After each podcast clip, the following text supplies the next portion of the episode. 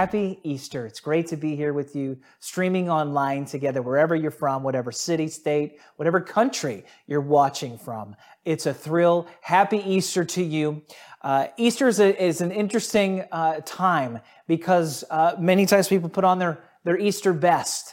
Uh, many times people are, are in a church service. Many times people get together with family and eat meals together and experience Easter egg hunts together. Obviously, the purpose of Easter is the celebration of Jesus and what he accomplished on the cross and what he accomplished three days later when he stepped out of the grave. We know it as a time of celebration.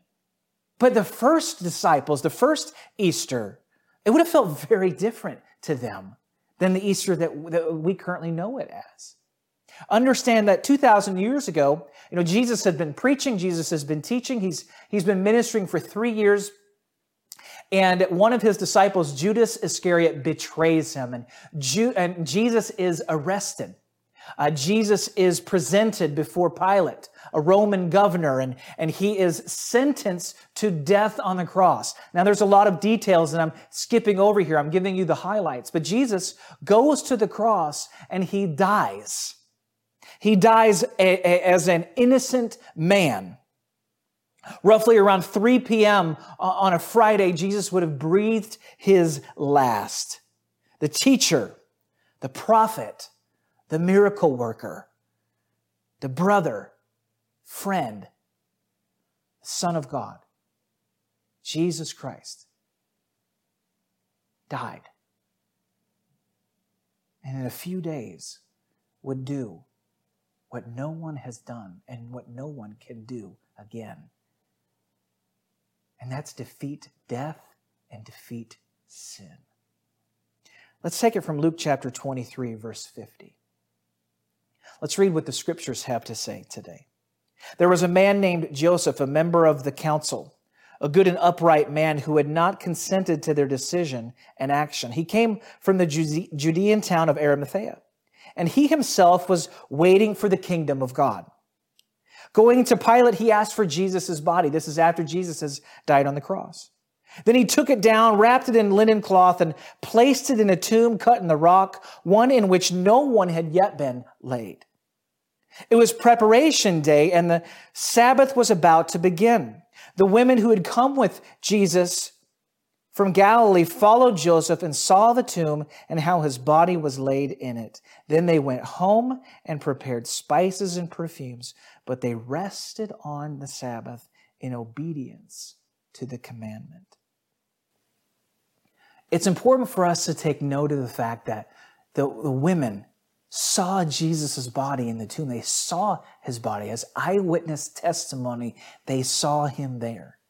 But they didn't prepare his body for, with spices and perfumes. That would be the following day.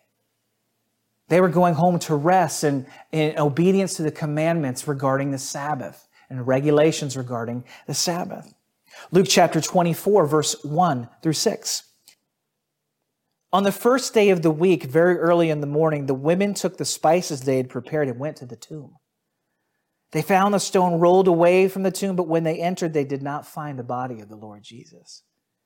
While they were wondering about this, suddenly two men in clothes that gleamed like lightning stood beside them. In their fright, the women bowed down with their faces to the ground, but the men said to them, Why do you look for the living among the dead?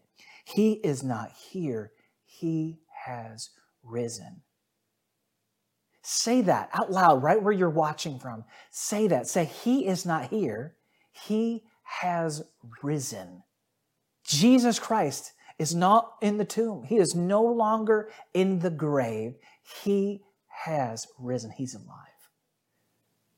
Now, we understand it and we celebrate it and we have our worship songs and we get excited and there's no day like Easter in the church. But again, in this moment, Friday, just days prior, Jesus was hanging on a cross, betrayed, abandoned by his disciples.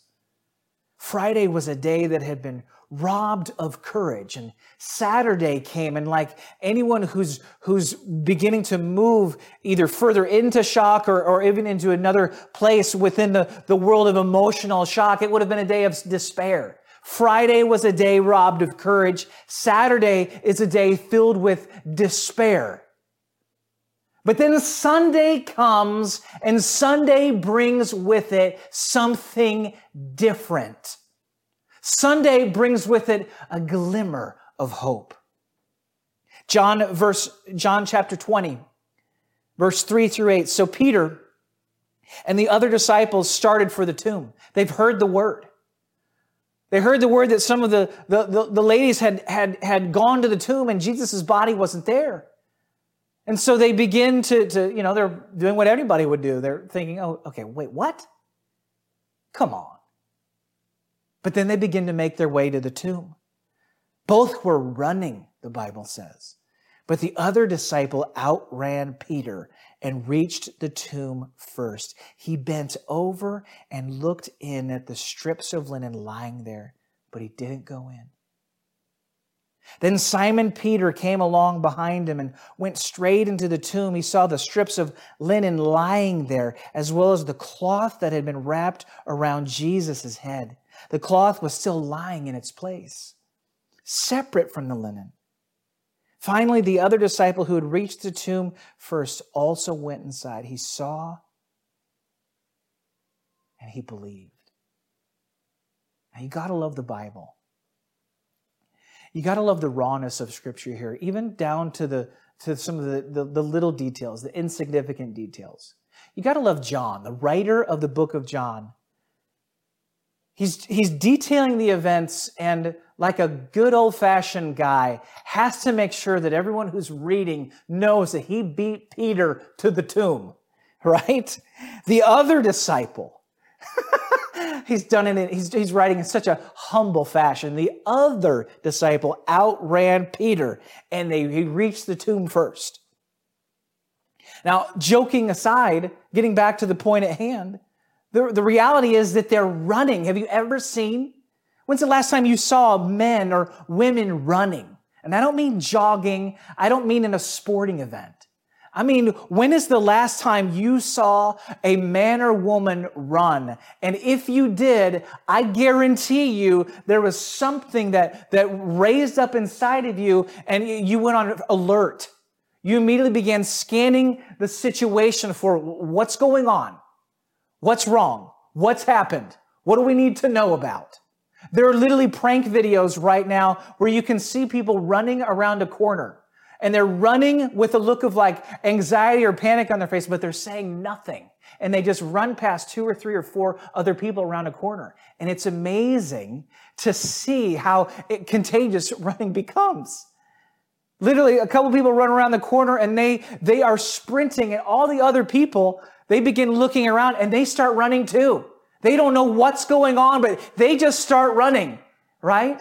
This is one of those moments where if you saw a man running to a tomb, you would immediately think to yourself, something's going on. And something was going on. In fact, the greatest something the world has ever known. The most significant moment in human history had just taken place. Jesus had stepped out of the grave. Now, when you walk into an empty tomb, the, the, empty tomb, it, it, tells us something.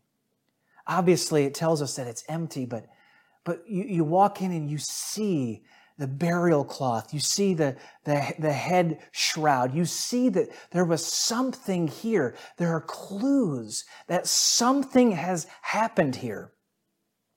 My kids and I were outside over, you know, while we're social distancing. We've been out in the woods some, and and somebody had beat us to the punch and had a little campfire, and it was out, you know, but there there was a little bit of ash left. And I squatted down and I put my hand over the fire and I said, Kids, somebody's been here. Somebody beat us here. And they looked at me and they said, Well, how do you know? And I said, Well, I can tell from the way the fire looks, and if you put your hand over right here, it still is hot. And if you look at these logs, it looks like someone was probably sitting, you know, around this fire, maybe even just a few minutes prior, or an hour before. And my kids looked at me like I was a tracker from Last of the Mohicans.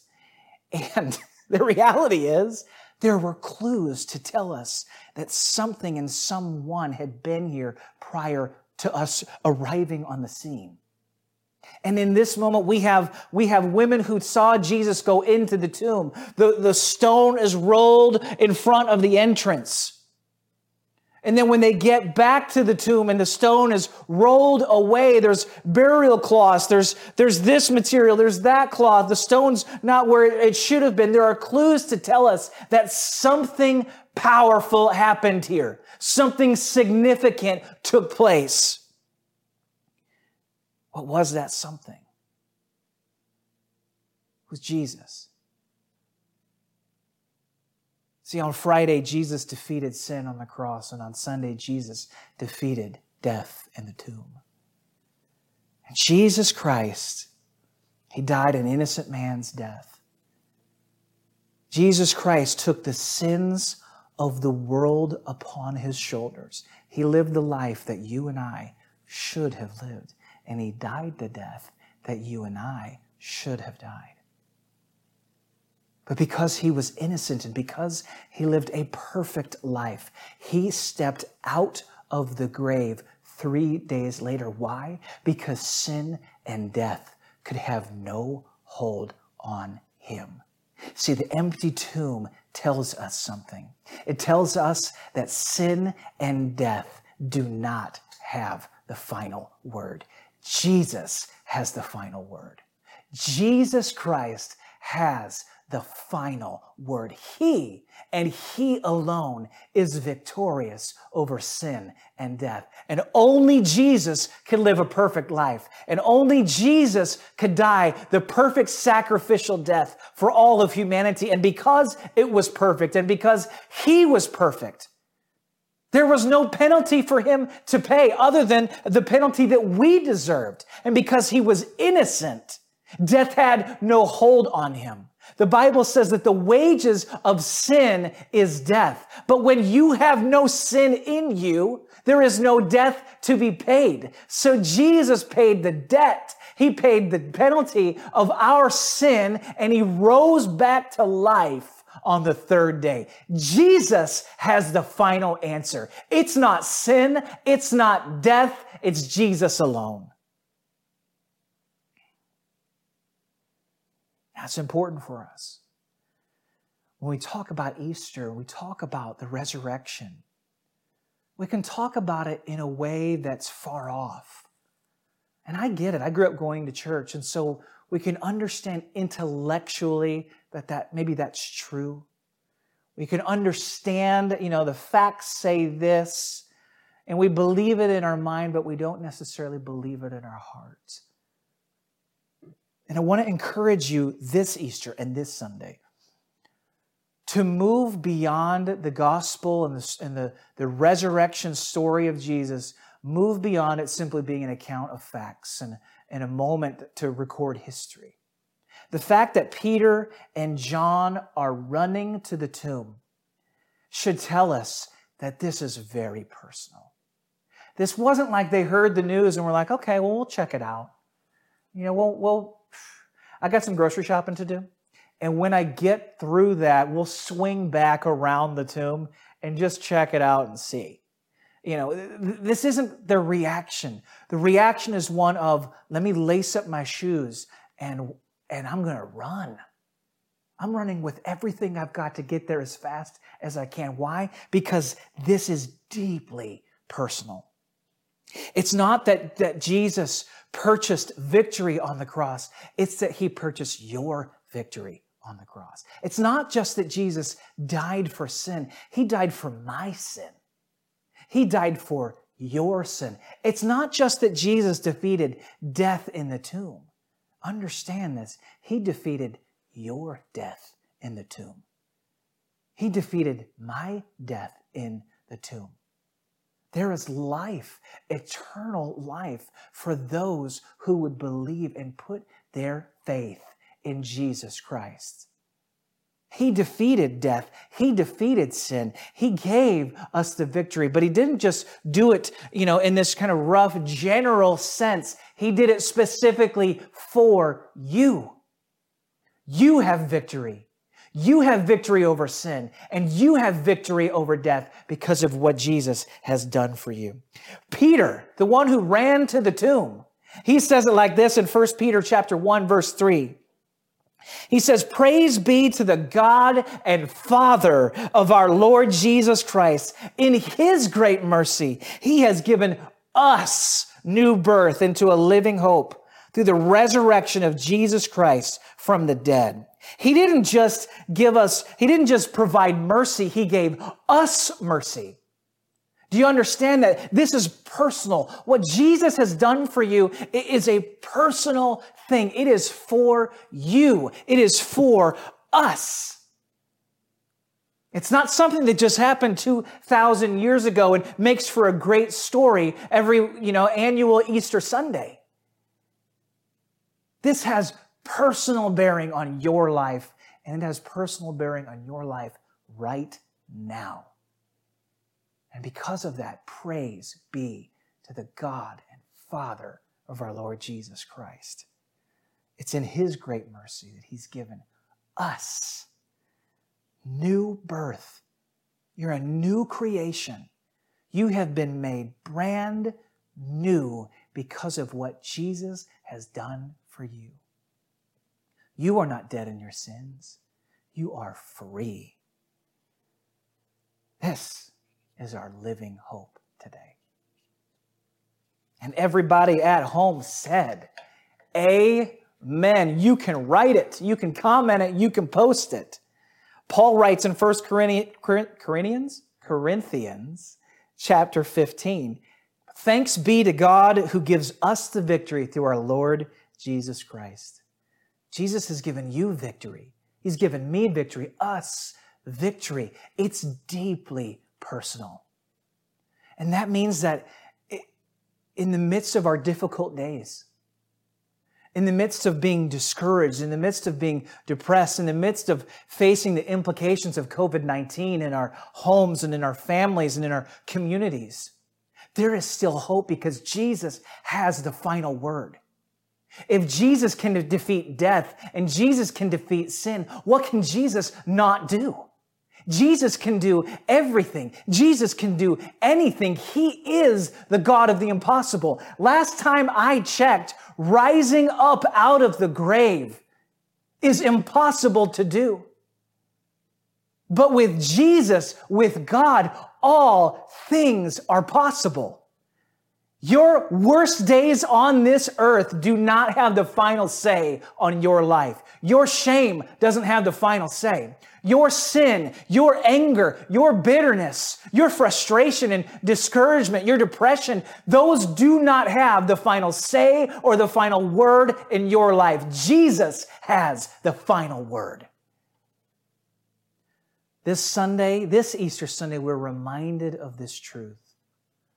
But the great news is, is it doesn't have to just be something that we think about, something that stays kind of upstairs in the lofty places of our mind. Jesus gave us very practical things to do to remember who He is and what He's done. We call it communion. Uh, it says in Luke 22, verse 17, after taking the cup, he gave thanks. And he said, Take this and divide it among you, for I tell you, I will not drink again from the fruit of the vine until the kingdom of God comes. And after that, he took the bread and he gave thanks and he broke it and he gave it to his disciples. Your Bible says he gave it to them, saying, This is my body given for you. Do this in remembrance of me. So on Easter, we're, we're, talking about what Jesus has done. Jesus went to the cross for our sins. His blood was spilled for our sins, and he defeated sin on the cross. And his body was broken on our behalf, and he defeated sin on the cross. But neither sin nor death could hold him down, and three days later, he stepped out of the grave victorious. But before those moments took place, Jesus knew there would be a propensity and a tendency in us to forget what he has done for us. And so the night before all of this takes place, he looks at his disciples and he says, guys, here's what I want you to do. Here's the bread.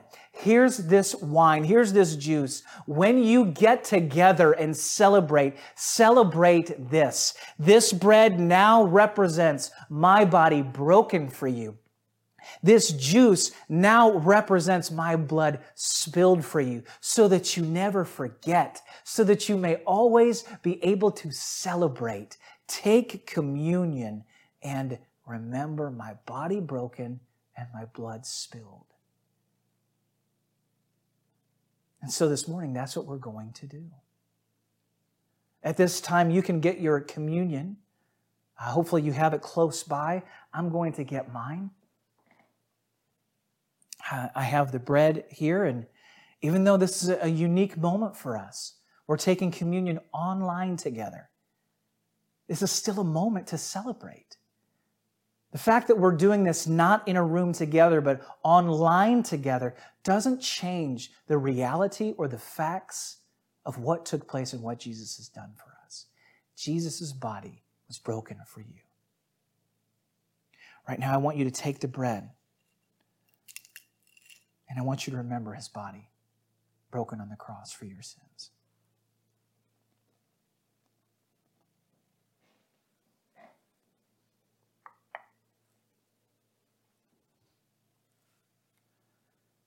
I want you to go ahead and get the juice.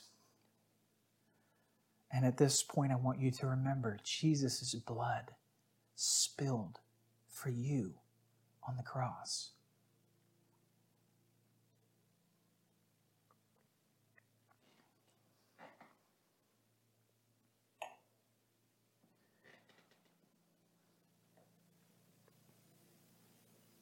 Jesus died for your sins, and he rose again on the third day victorious over sin and death. Jesus has the final word, not only over death and not only over sin, but over everything in your life.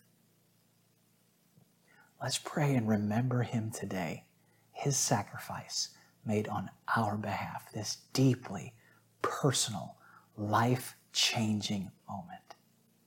Father, we thank you for what you've done for us. We thank you, God in heaven, for sending your Son Jesus that we may know him and be forever changed by him. We thank you, Jesus, for dying on the cross for our sins, giving us the victory by faith, and that you stepped out of the grave three days later. We celebrate what Jesus has done for us today, Easter Sunday, I, I sense a real moment for us, for those of you watching. I believe this is a moment to recommit your life to Jesus and to put your faith in Him. And I also believe that if you're watching for the first time, if you're hearing the gospel message for the first time, that this might be a moment for you to put your faith truly in Jesus. Whether you grew up uh, in traditional church, whether you never grew up going to church, whether you grew up going to you know, a mainline denomination or Orthodox this or that, however it looks like for you, it doesn't change the reality that Jesus is King and Jesus is Lord, and we follow Him by faith. We receive what He has done for us by faith. So this morning, if you would like to put your faith in Jesus and follow Him, I want to invite you to pray with me right now. Say, Jesus, I thank you that you are King and that you are Lord. And today, this day, I put my faith in you. You died on the cross for my sins. You defeated death. You rose again on the third day. And I believe it, Lord. I choose to follow you today. I turn aside from anything that doesn't honor you or bring you glory. Amen. Amen. If you put your faith in Jesus today, we want to say, Congratulations. There's no day like Easter Sunday. And if this is your time and a moment to recommit your life to Jesus, praise God. It's time for you to, to get connected into a church. It's time for you to let go of that which has been holding you back. I want you to pray with me in this moment too. Say, Jesus, I thank you that you died for me. I thank you that you have the final word and the final say. Today, I choose to let go of these things that have hindered me and held me back from following you. Forgive me for my sin. I choose you above everything else today. I thank you, Lord. Amen. Amen. It's a great day. Jesus is alive. He is our living hope. This morning, I want you to do one thing especially if you prayed today. But even if you're watching, maybe you're a part of High Point Church, maybe you're watching from another city, I'm asking every single person to take one step, and it's the same singular step, and it is to fill out a digital communication card this morning so that we know that you were here and we know how we can be praying for you and how we can help you grow in your faith. Even if it's as simple as finding a great church in your city, whether it's helping you get connected right here. Would you please fill out a communication card? Let us know that you were here on this wonderful Easter Sunday. We're cheering you on. We're thankful for you.